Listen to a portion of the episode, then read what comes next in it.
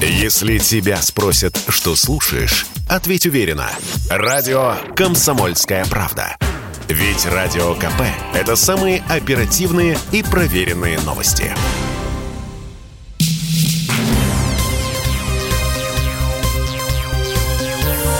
Темы дня.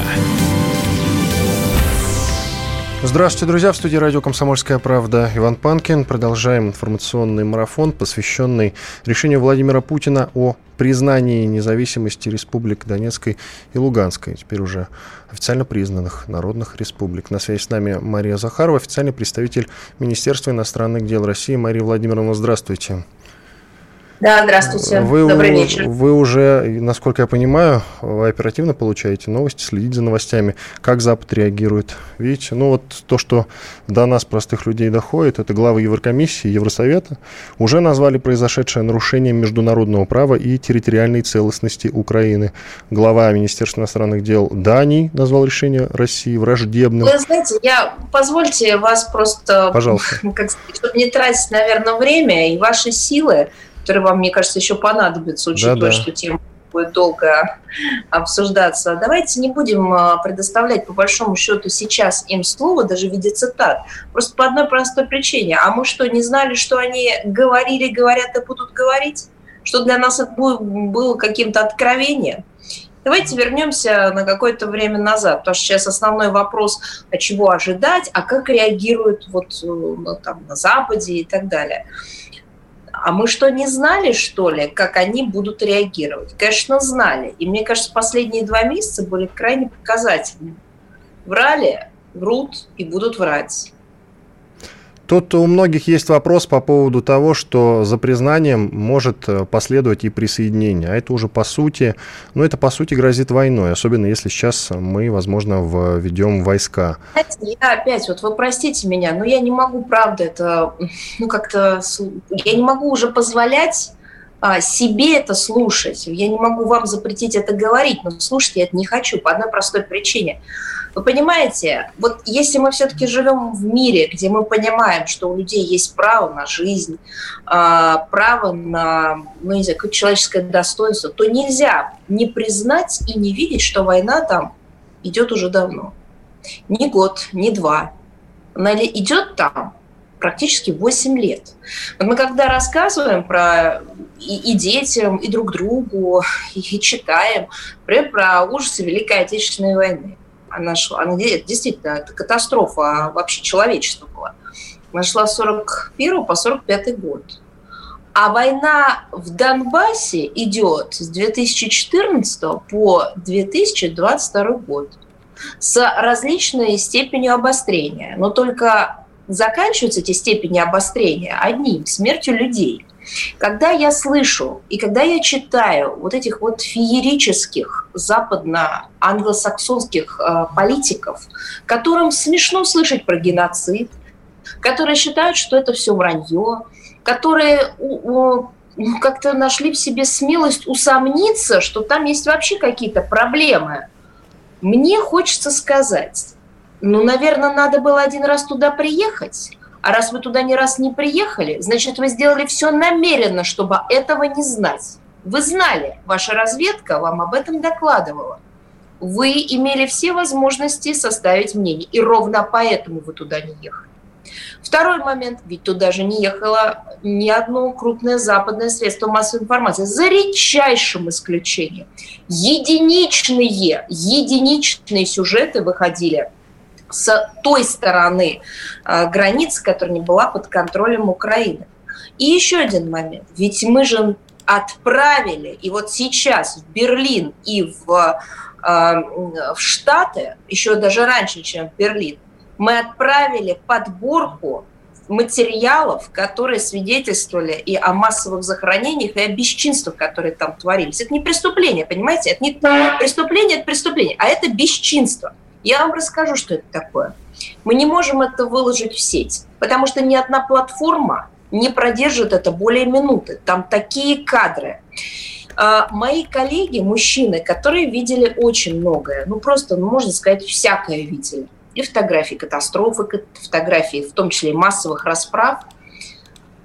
Одни дошли до половины, середины материалов. Вторые осилили только треть. Вот просто несколько групп было. Мне запрещено было смотреть моими коллегами. Это мои друзья, мои ну, соратники, можно так сказать. Вы понимаете? И это все у них на Западе было.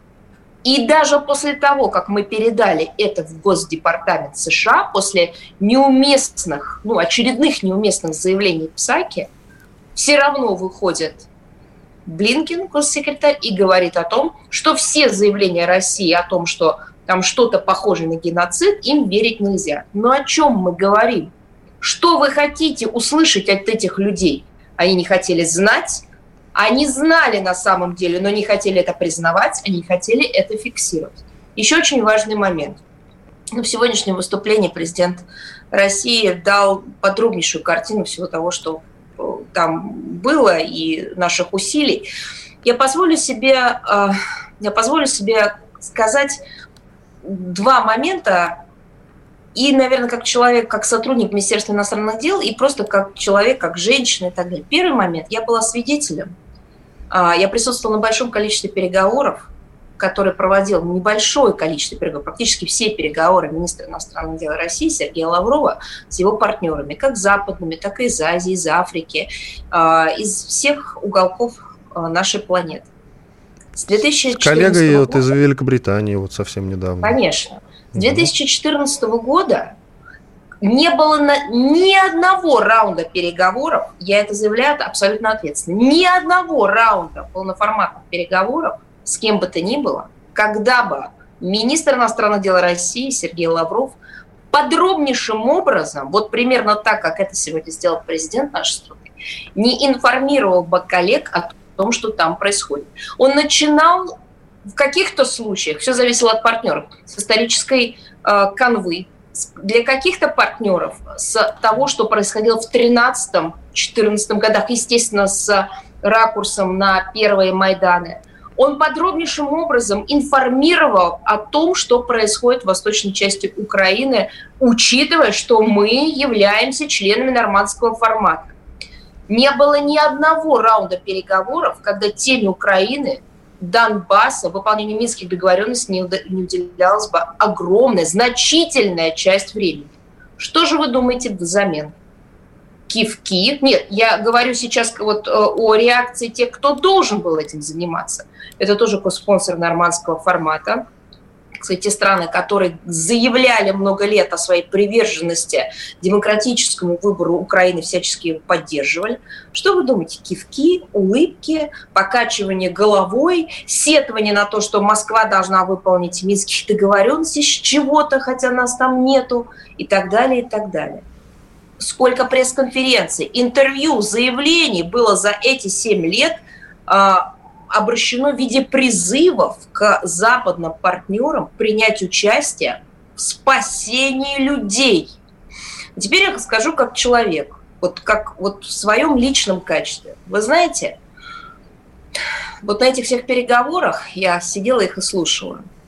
И вот у меня возникал один только вопрос. Ну невозможно же быть настолько циничными, когда мы говорим о наших а, западных партнерах, говорить в камеру, с трибун, о правах человека, о бесценности жизни, о проблемах женщин и девочек, например, в Афганистане, что, безусловно, имеет место быть, о ситуации в Мьянме, которая находится на, других, на другом континенте, например, от Соединенных Штатов Америки, от Европы и так далее.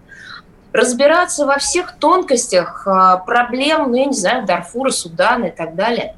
И при этом оставаться абсолютно бесчувственными – ситуации, которая находится у тебя под носом на европейском континенте, в той стране, которая поверила и доверилась Западу, она доверила свое будущее. Я сейчас про народ говорю, не говорю про политиков. Вот это меня, вы понимаете, да, э, я, конечно, всегда понимал, что я член делегации, что я не имею права на свои эмоции в полном смысле этого слова. Вы даже не представляете, как тяжело всем было нам сдержаться каждый раз, когда мы видели эти ледяные глаза, эти усмешки и эти кивки. Понимаете? И ты выходил и понимал, что они опять потянутся к микрофонам рассуждать на темы прав человека и их некой ответственности в гуманитарном измерении, когда минуту назад они слушать не хотели о том, что в Луганске и Донецке существуют уже свежие могилы детей, которые погибли под обстрелами. И я не говорю уже о поколении, которое народилось и выросло в ощущении того, что война – это норма, не по собственной вине, не по вине своих родителей. Вот вы понимаете, когда ты это чувствуешь, когда ты это видишь и слышишь, когда ты сидишь в метре от людей, которые сидят напротив тебя, и которые плевать хотели на детей, на женщин и девочек, на стариков, на отсутствие лекарств, на отсутствие домов, которые были разбомблены, на невозможность посещения школ, больниц, на вообще нормальной, достойной жизни, хотя эти люди ни в чем не виноваты, кроме одного, кроме одного, того, о чем нас все время говорит Запад, о неких ценностях, которые так важно оберегать, о своей истории, о истории своих семей, о том самом праве меньшинства, на котором выстраивается вообще в принципе вся демократия. Хотя они никогда не были меньшинством. Они работали побольше, между прочим, других. Они отстаивали все, что им было важно, побольше других. Понимаете, это люди труда. Это не какие-то политиканы-упыри, которые всю жизнь жили на какие-то гранты, которые имели по 15 а, видов на жительство, паспортов и всего того, что там раздавали вместе с этими грантами и подачками. Это те люди, которые своим потом и кровью из поколения в поколение работали на благо сейчас 30 лет Украины, а до этого Советского Союза. Понимаете? И вот они за это, за все, за то, что они охраняли Родину, защищали ее, создавали ее богатство, вот за это, за все они получили предательство от своего собственного правительства и от тех людей, которых они, между прочим, в том числе и выбирают. И вот когда ты это все видел и видишь, то, конечно, вы знаете, в душе что-то переворачивается. Это я вам точно могу сказать. Это я вот сейчас всем тем диванным экспертам, которые лучше всех все всегда знают и дают оценки о том, правильно все это делается или неправильно. Ну, наверное, надо было с этими людьми разговаривать. Наверное, нужно было вникать в их ситуацию. Наверное, нужно было видеть эти все кадры массовых захоронений, убийств и так далее. Вот еще последний момент. Э, я готова отвечать на ваши вопросы, но очень Да, важно. пожалуйста, вопросы еще будут. Да, прошу вас, вот можете вы закончить. знаете, меня сколько вот уже с 2014 года, да, мы все живем под гнетом нашего, нашей этой э, либеральной диктатуры, которая нам все время чем-то там пеняет и все время что-то нам такое, какие-то счета выставляет. Тут мы не так сказали, так мы не так посмотрели. Ну, это вообще люди, которые, кроме, по-моему, абсцентной лексики, вообще ничего не используют. Но мы почему-то все время должны вот высочайшую ноту держать. И в том числе вот нас все время в какой-то пропаганде да, обвиняют. Вот с 2014 года мы живем все под лозунгом того самого якобы вот э, пропагандистского посыла, связанного с распятым мальчиком. Помните, да, репортаж? Ну, это который... был фейк, да, известный. Угу. Да, вот я вам, знаете, хочу сказать. Всякое бывает у журналистов, всякое бывает у средств массовой информации, вы как э, корреспондент, как э, ведущий, как сотрудник, вы знаете лучше меня. Ну так вам меня, вы меня извините, а сколько там действительно детей погибло? Что, никто не знает? А сколько там матерей-то э, кричат криком все эти годы? Где же все эти человеколюбы, которые так обожают говорить о высоком гуманитарном? Ну, съездите туда, посмотрите. Кто ездил туда, кто с ними общался. Они же не остаются безразличными. Невозможно просто вынести. Вы понимаете? Я и книги их читаю, я и письма их разбираю, я общаюсь. Это ладно я, а э, сколько людей, которые оттуда приезжали, извините, посидевшими от того, что они там видели. Еще раз, это Европа, это не те люди, которые так живут веками, это те люди, которые создавали свою родину, государство, которые, которые создавали производство, э, работали и так далее. И вот за это они 8 лет живут в аду. В настоящем аду, не в придуманном, не в нарисованном, а в настоящем аду. За что? Просто за то, что, еще раз говорю, они были преданы своими так называемыми политиками, Просто за то, что Украине, наверное, к сожалению, не повезло с политическими деятелями, которых всех купили на корню. Ну, страдания-то до, до какого-то момента должны продолжаться. Мария Владимировна, такой вопрос. Э, была анонсирована возможная встреча Владимира Путина и Джо Байдена в Париже. Она состоится, как вы считаете? Я не могу в данном случае ничего комментировать, потому что, во-первых, это, как вы знаете, прерогатива Кремля, во-вторых, это не вопрос гадания, это вопрос фактуры. Вот э. Но зная как раз наших западных партнеров, выражаясь... Э, Я могу сказать, зная нас, мы всегда а, еще раз, не комментируя конкретно эту встречу, могу в целом сказать, что мы всегда, и даже в самые для нас а, непростые моменты а, вот откровенного вранья, лжи и клеветы, мы всегда выступали за диалог, за переговоры. Вы посмотрите, вот сейчас два месяца идет так называемое активное вторжение нашей страны, вооруженных сил, как нам рассказывали. Да, Мало да. того, угу. Вот те, кто этой темой занимался, помнят, что первые публикации начались даже не в январе, они начались в декабре в виде э, публикации так называемых планов захвата Украины с флангов и так далее, с использованием оружия. Все это пошло через немецкую так называемую свободную прессу. То есть мы практически больше двух месяцев живем в состоянии вот-вот уже вчера, нет, еще завтра, а может быть через неделю точно обязательно случится. Несмотря на эту ложь, несмотря на то, что мы понимаем все и знаем, кто стоит за этой ложью, кто стоит за этой информационной кампанией, кто ее подогревает, кто ее оплачивает. Они не скрывают себя. Это Вашингтон и Лондон. В два горла кричат, перекрикивают друг друга, публикуют, вбросы делают и так далее. Несмотря на это, разве кому-то было отказано в возможности э, провести переговоры, обменяться мнениями, дать шанс на посреднические усилия? Нет. Только за, не просто за, активнейшее участие.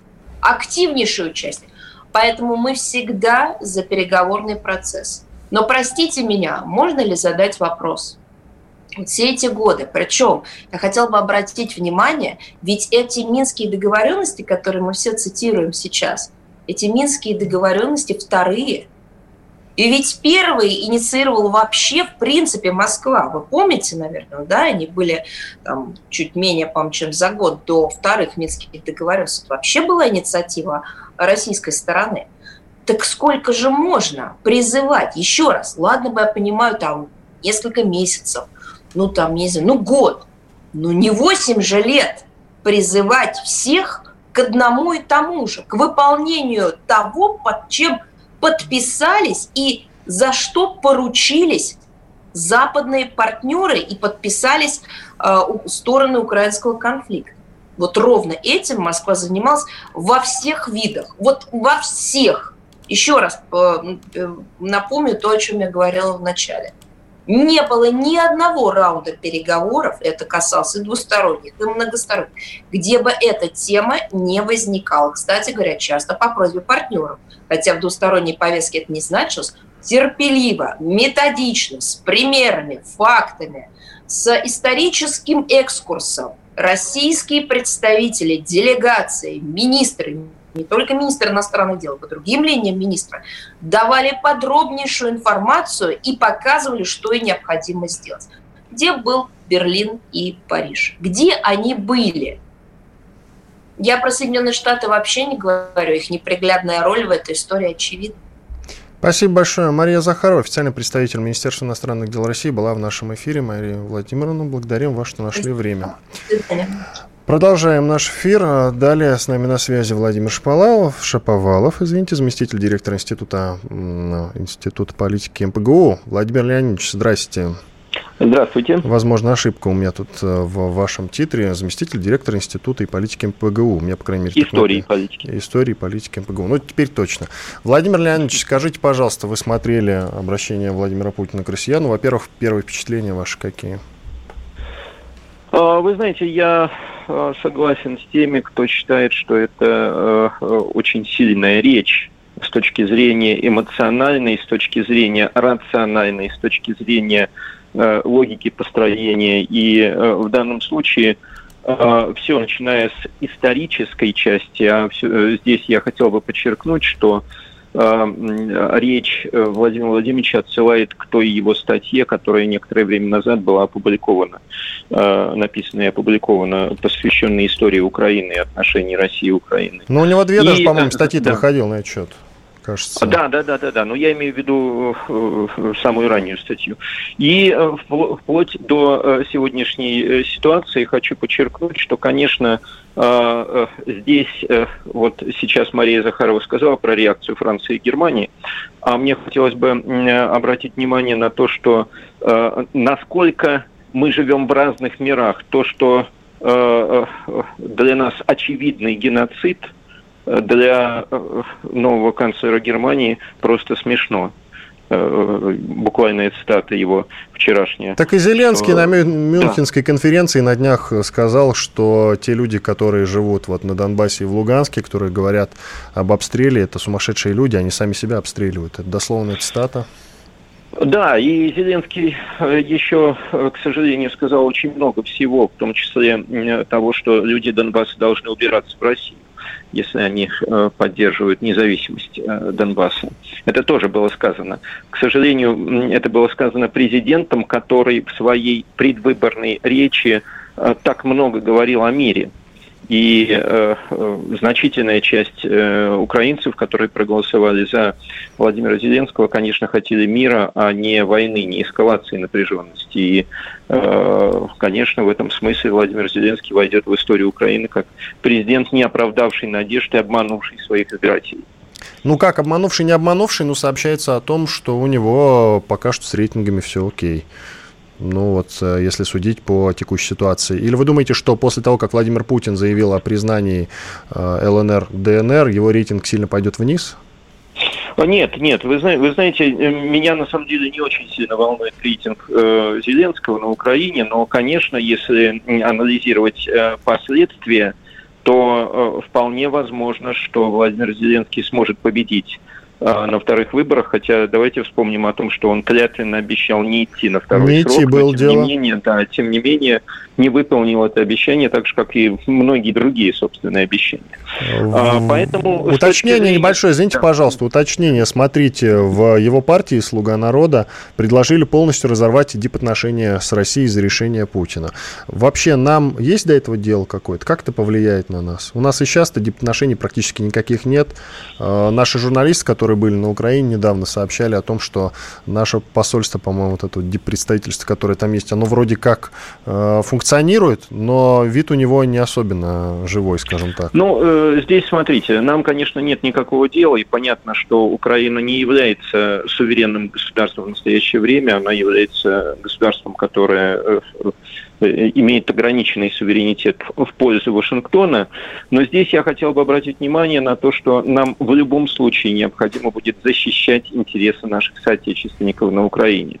Э, а это тысячи, десятки и сотни тысяч людей, которые э, говорят на русском языке, которые являются частью нашего русского мира. И это очень серьезная на самом деле проблема. А то, что Будут или не будут у нас отношения с Украиной, я не думаю, что это очень серьезная потеря, поскольку никакой э, реальной пользы за все эти годы, начиная с 2014 от наличия этих отношений все-таки не было. И все те обещания и соглашения, заявления, которые давал э, и нынешний президент, и предыдущий президент, они оказались невыполненными. Последний раз это было в 2019 году. Ну и эти э, обещания оказались невыполненными, я имею в виду в отношении Донбасса.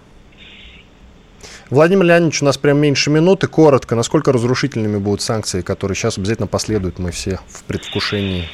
Нет, разрушитель, разрушительными они не будут по определению, потому что нет никаких санкций, э, которые могут быть разрушительными, иначе они бы уже были введены. Давайте вспомним слова Э, президента Обамы о том, что экономика России разорвана в клочья, ничего подобного не произошло и не произойдет сейчас. Спасибо большое. Спасибо, Владимир Шиповалов, заместитель директора Института истории и политики МПГУ, был с нами на связи. Сейчас сделаем небольшой четырехминутный перерыв. Если тебя спросят, что слушаешь, ответь уверенно. Радио «Комсомольская правда». Ведь Радио КП – это эксклюзивы, о которых будет говорить вся страна. Темы дня студии радио «Комсомольская правда» по-прежнему Иван Панкин. Продолжаем обсуждать решение Москвы, решение Владимира Путина о признании Луганской и Донецкой народных республик. Теперь они официально нами, по крайней мере, признаны. Возможно, совсем скоро они будут признаны и Сирией, по крайней мере, президент Сирии Башар Асад об этом заявил только что. Возможно, даже сербами в том числе, потому что Вучич, ну, во-первых, Вучич, понятно, президент Сербии, он довольно положительно настроен вообще в отношении России, и поэтому не исключено, что и он тоже признает, хотя это под вопросом. Тут еще важный момент, что э, Сербия не намерена вступать в НАТО, хотя хочет вступить в ЕС. Вот какой любопытный момент. Финляндия также, кстати, пока что, я имею в виду, она ни в коем случае ни за что в жизни не признает, но в НАТО вступать не торопится, за что им огромное спасибо. На связи с нами Александр Кот, специальный корреспондент «Комсомольской правды». Он находится в Донецке. Саш, привет. Да, привет. Ну, как приняли решение Владимира Путина? Расскажи, какие впечатления у людей, что говорят, что Я, рассказывают? если позволишь, ну, маленькую ремарку по Давай. поводу Сербии сделать. Давай. Мне кажется маловер... маловероятным, что Сербия признает э, Луганскую Донецкую народную Я не утверждал, я потому сказал, что, у что вполне них, вероятно. Потому что, у них есть, потому что у них есть Косово, соответственно, если они признают ЛДНР, то, соответственно, они поставят под вопрос свою позицию по Косово, э, бескомпромиссную, так сказать, позицию. Ну а как встречали ну, к сожалению, военное положение в республике накладывает свой отпечаток. И, конечно, мы здесь не увидели такого ликования, которое было, допустим, в Крыму во время воссоединения полуострова с Россией. И э, речь президента здесь закончилась э, за 15 минут до начала комендантского часа. Я ее встретил в центре города на площади Ленина, где через э, репродукторы, э, ретрансляторы, э, которые днем Э, крутят объявления об эвакуации, как раз транслировали речь Владимира Путина. Ну вот не было на площади людей, редкие очень прохожие появлялись, но а, вот такого столпотворения, да, со всеобщим ликованием его не было просто потому, что а, комендантский час и а, воюющая республика здесь как бы ночью не до праздника, здесь вообще достаточно рано люди а, уходят с улиц, когда начинает уже темнеть. А, вот. Но, тем не менее, одна из общественных организаций, одна из общественных организаций а, подвезла 20 человек в район площади. Они развернули российские, кстати, флаги, не флаги ДНР, а российские, и э, громко значит, праздновали это э, без преувеличения э, историческое событие. И, собственно, э, пили шампанское. Э, Юлия Чечерина, большой друг э, Донбасса, э, спела свою песню.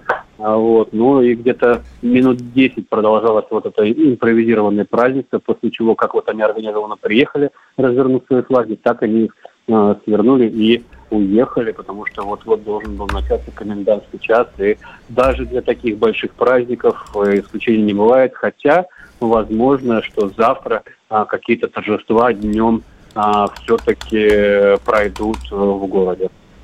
Саш, скажи, пожалуйста, как ты считаешь, э, последует ли присоединение? Я всем задаю этот вопрос э, следом за признанием.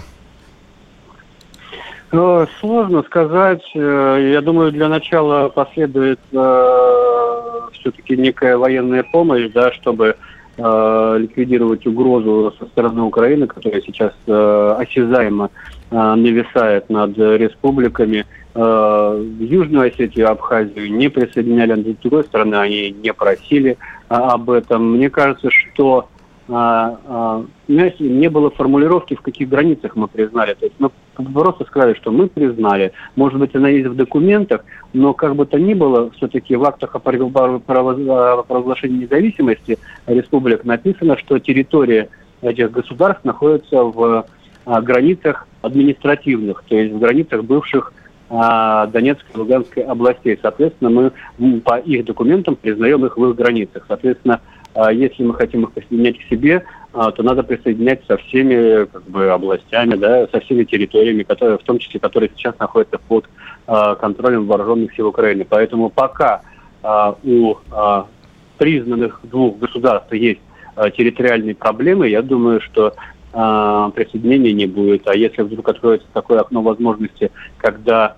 эти территории будут возвращены, причем открыть это окно может в том числе и сама Украина, но ну, тогда уже можно будет и говорить о присоединении. Спасибо большое. На связи с нами был Александр Кот, э, специальный корреспондент «Комсомольской правды». Далее подключается к нашему эфиру Никита Макаренков, корреспондент «Комсомольской правды» в Донбассе. Никита, здравствуйте. Здравствуйте. Скажите, пожалуйста, ну вот вас, как жителя Донбасса, уже непосредственно спрашиваю, насколько э, вот как долго вы ждали? Нет, глупый вопрос, на самом деле, извините. Я про впечатления хотел спросить. Э, какие впечатления вы ждали, что Владимир Путин все-таки признает? Вот была такая уверенность 8, или сомневались? Восемь лет этого ждали, и сегодняшний день э, показал, что э, все, кто говорил, что Россия сольет Донбасс, что Россия не с Донбассом, сегодняшний день показал, что Россия своих не бросает. Э, до последнего верили, до последнего надеялись, но, может быть, какой-то процент, один процент из ста, были мысли, что вдруг какой-то другой разворот событий будет. Смотрели выступление Владимира Владимировича, даже дети, в интернете появились фотографии, у детей мура мурашки были, дети держали кулачки за то, чтобы он нас признал. А, когда прозвучала эта речь о признании, а, возле домов везде начали кричать «Ура!», то есть это огромное событие для Донбасса, и сегодняшний день показал, что Россия своих не бросает. То есть для нас это очень важное решение, которое мы ждали. Э, мы знали, что Россия поддерживает нас, что Россия нас не бросит. Ну, сегодняшний день показал, что очень важно это услышать было именно от Владимира Владимировича. Никит, скажите, пожалуйста, ну теперь ведь последует и ответная реакция Запада, на Донбассе это понимают прекрасно, вплоть э, до того, что продолжат обстрелы и провокации, и они будут куда серьезнее, чем раньше. И санкции тоже в том числе. Сразу же все друг друга начали поздравлять, поздравляют и сейчас, это большой праздник. Ну и, естественно, есть мысли о том, что, возможно, э, большая война, возможно, что Киев э, начнет обстреливать в ответ на все это республики Донбасса. Население, которое не эвакуировалось, эвакуировалось там э, несколько десятков тысяч, но многие люди живут сейчас в прифронтовых поселках. Но есть надежда на то, что украинские военные наверняка тоже смотрели это выступление и побоятся стрелять по признанным Россией э, республикам Донбасса. Однако люди надеются, если такое случится, люди надеются только на Россию, на защиту России, на помощь России.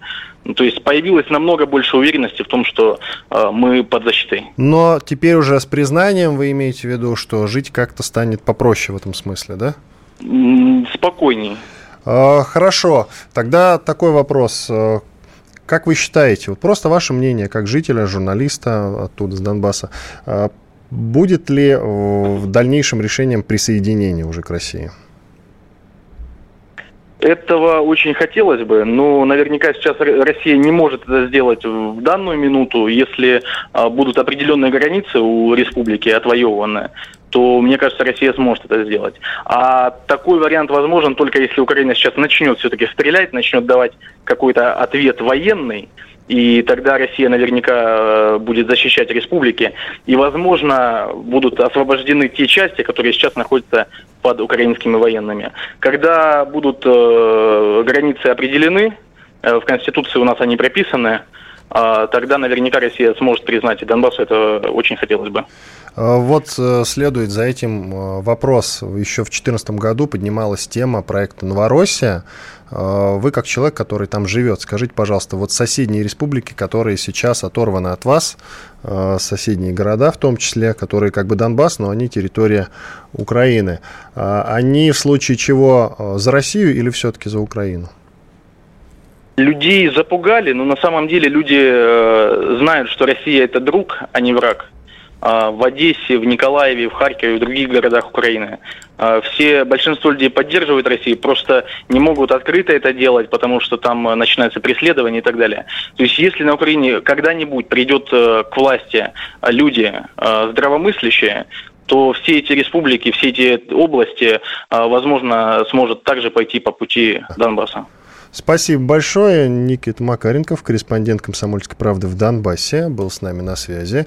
А, я уточню, что Россия признает ЛНР и ДНР в границах, которые сейчас фактически установлены. Вопрос о ратификации договоров о дружбе и сотрудничестве с республиками будет рассмотрен Советом Федерации 22 февраля. Об этом заявил зампред Комитета Совета Федерации по международным делам Андрей Климов. Сейчас валом, просто валом сыпятся, конечно, а, всевозможные новости. Особенно сыпятся заявления а, лидеров э, стран Запада, из США. Много очень новостей. Чуть попозже я вот сейчас в кучу все это соберу и буду обязательно э, вам э, пересказывать. А, да, уточняю, что Путин уже подписал договор с ДНР и ЛНР о сотрудничестве. Это тоже очень важный момент. А, с экономистами будем обязательно общаться. Российский фондовый рынок за день упал на 10,5%. Это тоже, безусловно, а, тема для обсуждения. Сейчас я предлагаю послушать. Вот, среди прочего, президент России Владимир Путин говорил о коррупции, которая разъела Украину. Вот с этого я начну следующую часть, и поэтому сейчас предлагаю этот фрагмент послушать. Коррупция, которая, без сомнения, является вызовом и проблемой для многих стран, в том числе и для России, на Украине приобрела какой-то уже особый характер. Она буквально пропитала, разъела украинскую государственность, всю систему, все ветви власти. Радикалы воспользовались справедливым недовольством людей, оседлали протест и в 2014 году довели Майдан до государственного переворота. При этом они получали прямое содействие со стороны зарубежных государств. По имеющимся данным, материальная поддержка так называемого протестного лагеря на площади независимости в Киеве со стороны посольства США составляла 1 миллион долларов в день. Дополнительные весьма крупные суммы в наглую переводились прямо на банковские счета лидеров оппозиции. И речь шла о десятках миллионов долларов. Это был фрагмент из выступления Владимира Путина, когда он признал ЛНР и ДНР. Меня зовут Иван Панкин. Делаем небольшой двухминутный перерыв. После этого продолжим наш эфир. Если тебя спросят, что слушаешь, ответь уверенно. Радио «Комсомольская правда». Ведь Радио КП – это истории и сюжеты о людях, которые обсуждает весь мир.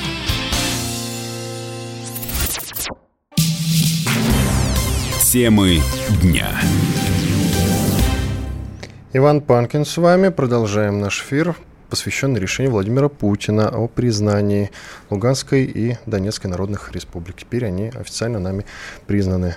Ну что ж, сейчас пообщаемся с Кириллом Коктышем, политологом, доцентом кафедры политической теории МГИМО. Единственное, вот прошлую часть я закончил фрагментом из выступления Владимира Путина о том, что коррупция разъедает э, Украину. И действительно, развал украинской экономики сопровождается грабежом страны. Вот говорил Владимир Путин, многие органы управления, судебная власть попали под прямое иностранное управление. При этом коррупция как процветала, так и цветет. Власть патриотов, в кавычках, ведет курс на полную потерю суверенизации страны, превращение ее в колонию. Кирилл Коктыш, политолог, доцент кафедры политической теории МГИМО, подключается к нашему разговору. Кирилл Евгеньевич, да, э, Тут обязательно надо, конечно, уточнить, что и у нас э, с коррупцией все не очень хорошо, безусловно, так справедливости ради отметим этот момент. А вот много говорится за последние 8 лет о том, что Украина скоро развалится, скоро развалится, скоро развалится. Но, тем не менее, она стоит. И, судя по всему, долго еще простоит, как вы считаете? Или действительно вот за счет коррупции и прочих вот натисков со стороны, в том числе наших, безусловно, она все-таки постепенно сейчас расколется на тысячу маленьких украинок? Как это было в сериале «Слуга человека» как раз с Зеленским. Помните, ну, там был смотрите, фрагмент? Зависит, оно, оно зависит не от э, коррупции, конечно.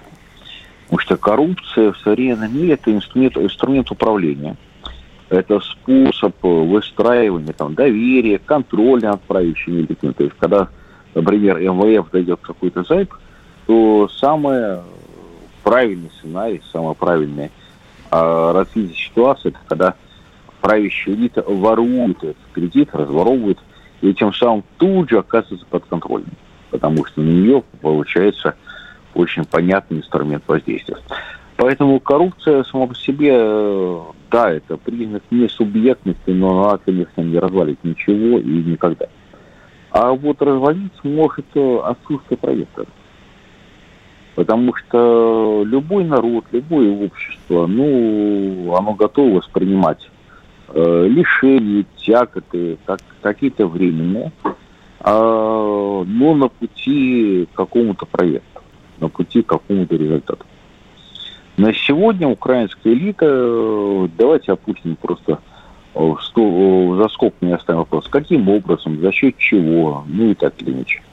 Но она продает себе, она продает обществу украинскому проект э, европейского будущего Украины, натовского будущего Украины, как будущего, где решены, где решены абсолютно все проблемы. Так или иначе, но вот э, движение туда будет означать, что станет лучше, станет богаче, станет спокойнее, станет безопаснее и станет благополучнее. Оправдаются а надежды украинцев, как вы считаете, на то, что... Да нет, вот... конечно. Конечно? Конечно, нет. А, нет. Угу. Конечно, нет.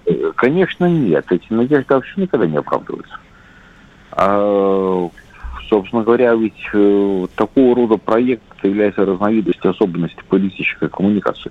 Но самое главное в другом, что если проект признается украинской элитой, а выполнение Минского соглашения ведет именно к этому, признается нереализуемым, то другого проекта нет. И тогда возникает вопрос, что все лишения, тяготы, а, несправедливости многие другие вещи, они все просто зря. А это уже совершенно другая политическая реальность. Поэтому остановка проекта может э, очень сильно всего этому ударить. Как вы считаете, да. Э, Кирилл Евгеньевич, как вы считаете, вот Западу, Брюсселю в том числе, наверное, в частности, э, когда надоест выделять огромные транши финансовые Украине? Да они не выделяют особый, особый транш. Они выделяют деньги, от которых, в общем-то, где деньги финансируют европейские, возврат получается через конкретно коммерческий проект. То есть в этом плане это очень понятная инвестиция, но вряд ли это какая-то односторонняя вот такая односторонняя помощь, как она подается, как она преподносится. Ведь на самом деле Запад всегда очень и очень прагматичен. А если вам что-то дают, давайте посмотрим. Вот, э, вот, традиционная метафора гуманитарной помощи, это то, что мы обычно все разбираем. А, ведь на самом деле, в каком случае выгодно э, капиталистическая корпорация брать и оказывать безвозмездную помощь, то есть передавать свой товар бесплатно? Только в одном случае, если ей будет компенсировать государство, а местный производитель той же самой продукции не сможет продавать свою продукцию бесплатно. То есть он разорится. И получается, что гуманитарная помощь – это прекрасная метафора а, под ситуацию, когда вы делаете себе монополию. Под всеобщие аплодисменты, а не под всеобщее а, осуждение. Вот э, ровно в эту метафору вкладывается абсолютно, ну, наверное, процентов 90 помощи Запада. То есть, когда вы разравниваете пространство для себя, ликвидируете местные возможности э, для производства каких-то то ни было аналогов, неважно, материальных, нематериальных, и, собственно говоря, применяете все это своими смыслами. То есть это захват рынков в первую очередь, но не оказание помощи в том смысле, в котором мы можем себе представлять, сидя в этом месте. Как вы считаете, нам, наверное, Запад сейчас будет как-то отвечать? Э, как он ответит? Какими-то санкциями? Если у вас есть понимание, какими, расскажите. И, может быть, э, в НАТО возьмут Украину в том числе? Ну, вот да, какой ответ сейчас нам приготовил коллективный Запад? Да, я думаю, что ответ пока не готов. Ведь, э, более того, НАТО это на сегодня ответ нереальный и невозможный по той простой причине, что ведь страна с территориальными претензиями не может быть членом НАТО. Ну, он Северная Македония вступила, по-моему, Албания там тоже находится. У них что, нет не, никаких проблем? Не, понимаете, ну, понимаете, в чем дело? Северная Македония э, вступила по той простой причине, что там некому предъявлять претензии. Я напомню, что, скорее всего, речь идет о признании России э, в терминологии Колокольцева, то есть когда признание ДНР и ЛНР осуществлено в границах областей, то есть в довоенных границах. Это означает, что претензии территориальные к Украине будет предъявлять эти республики, а через них будет предъявлять Россия. Это немножко другие расклады. согласитесь, чем на Балканах. То есть в этом плане э, ситуация переворачивается просто диаметрально противоположной. Если до этого Украина не могла стать а членом НАТО по той простой причине, что у нее были претензии к ДНР, ЛНР, и это было, она претендовала на то, что часть ее территории, то сейчас возникает обратная ситуация, что у ДНР, ЛНР претензии к Украине. И претензии территориальные достаточно высокие. То есть э, никаким линейным образом вы это не урегулируете, это э, переворачивание никого стола. И с юридической точки зрения, это достаточно интересно. Скажите, пожалуйста, как вы считаете, почему изначально Запад э, еще 20 лет назад, даже больше, когда Клинтон покидал пост президента США, Владимир Путин, то упомянул, у него был разговор как раз с Клинтоном, и тот отнесся э, к вступлению России в НАТО скептически, насколько я понял, президента. Вот почему, почему даже тогда они скептически к этому относились, как вы считаете? Ну, нет, так логично. Россия была предназначена быть питательной средой, но ни в коем случае не равноправным членом. То есть мы исходили из того, что мы помирились, что мы на равных заключили какое-то соглашение, а Штаты исходили из того, что они победили. Что они победили, что они, в общем-то, победив э, советскую элиту, победив Горбачева, они победили и всех остальных. Поэтому это две разные картины мира. Мы же исходили из нового, пардон, даже не мышления, мышления, да, а, как говорил Горбачев, новое мышление, когда вроде как возникает новый мировой порядок, все справедливо, а все, в общем-то, поровну. И самое главное, Советский Союз – это равноправный партнер Соединенных Штатов по мировому порядку. И понимание того, что Советский Союз был равноправным партнером Соединенных Штатов по мировому порядку только в силу противостояния, и что, вообще-то говоря, международные отношения работают не по принципу притяжения, как магнит, да, по принципу отталкивания, и только тогда это срабатывает. Вот это понимание возникло, ну, наверное, только сейчас. Вот еще какой Потому вопрос. Система, система, система работает совершенно по-другому. А, так что идея Советского Союза, что что-то будет воспринято, вот э, как Советский Союз это преподносит, как он думает себе, ну да, это оказалось вот э, личным таким аутотренингом, аутогипнозом, но оно не имело отношения к политической реальности. Кирилл Евгеньевич, что у нас минута остается до конца этой части. Скажите, пожалуйста, за признанием последует ли присоединение? Этот вопрос я адресую всем нашим экспертам. Э, не так быстро. Не так быстро, то есть признание – это шаг, который требует реакции. Э, США, Евросоюза, НАТО. И проверкой, собственно говоря, на эффективность, либо на эффективность этих организаций. То есть, если эти организации демонстрируют жизнеспособность и какой-то конкурентоспособный ответ, тогда это один сценарий. Если они демонстрируют, что они картотные, по большому счету не могут генерировать какой-то внятный ответ, то это второй сценарий. Спасибо Поэтому большое. сейчас самое разумное просто ждать ответа. Спасибо большое. С нами на связи был Кирилл Коктыш, политолог, доцент кафедры политической теории МГИМО. Я Иван Панкин. Был Иван Панкин был здесь, остался доволен, как я обычно говорю. Далее на смене Михаил Антонов. Всего вам доброго. Если тебя спросят, что слушаешь, ответь уверенно. Радио «Комсомольская правда». Ведь Радио КП – это самые оперативные и проверенные новости.